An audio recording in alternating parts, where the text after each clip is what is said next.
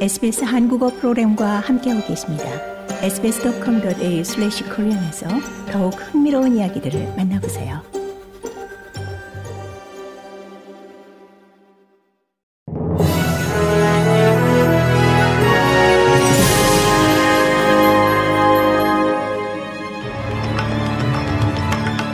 (10월 25일) 수요일 오후에 SBS 한국어 뉴스 간추린 주요 소식입니다. 이스라엘과 하마스 간 무력 충돌이 심화하는 가운데 호주 공군기 두 대와 호주 방위군 병력이 중동 지역에 파견될 예정입니다.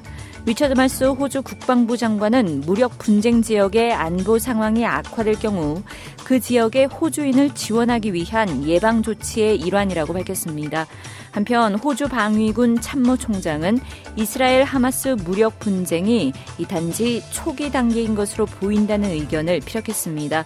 그는 따라서 파병 시기를 현재 특정하 기는 어렵다고 말했습니다. 호주 주재 이스라엘 대사가 자국의 방어권을 옹호하며 이스라엘은 인도주의적 법에 따라 행동하고 있다고 말했습니다.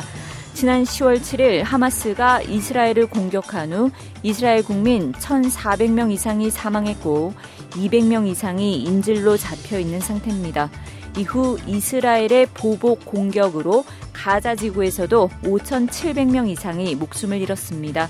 유엔 안보리 회의에서는 휴전을 촉구하는 목소리가 잇따랐지만 이스라엘은 휴전 불가 입장을 밝혔고 미국도 하마스에만 이로운 일이 될 것이라고 선을 그었습니다.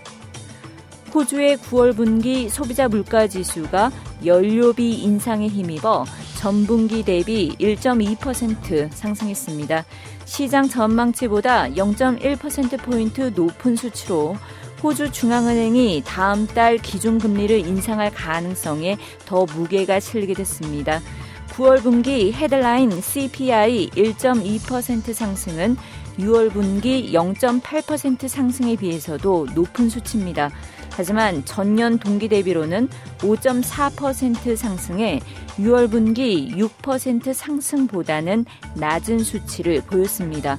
호주 중앙은행은 다음 달 통화정책회의를 열고 기준금리를 결정할 예정으로 9월 분기 CPI가 주요 역할을 할 것으로 보입니다. 크루즈 루비 프린세스호 탑승자들이 선내 코로나19 발발과 관련해 카니발 크루즈 라인즈를 상대로 제기한 집단 소송에서 승소했습니다. 연방 법원은 카니발 크루즈 라인스가 2020년 루비 프린세스호의 크루즈 여행과 관련해 주의 의무 태만 및 오해의 소지가 있는 표현을 사용했다고 판단했습니다.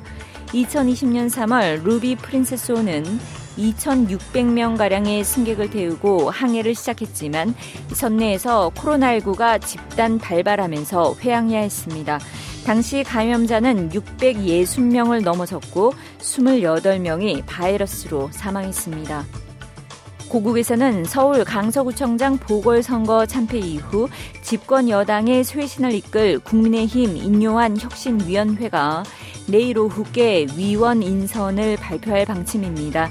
인 위원장이 통합을 강조했던 만큼 이른바 비윤계 인사 합류 여부가 주목되는 가운데 앞서 천하람 전남 순천갑 당협위원장이 합류 제안을 거절했다고 밝히는 등 이 과정이 쉽지는 않을 것이란 관측도 나옵니다.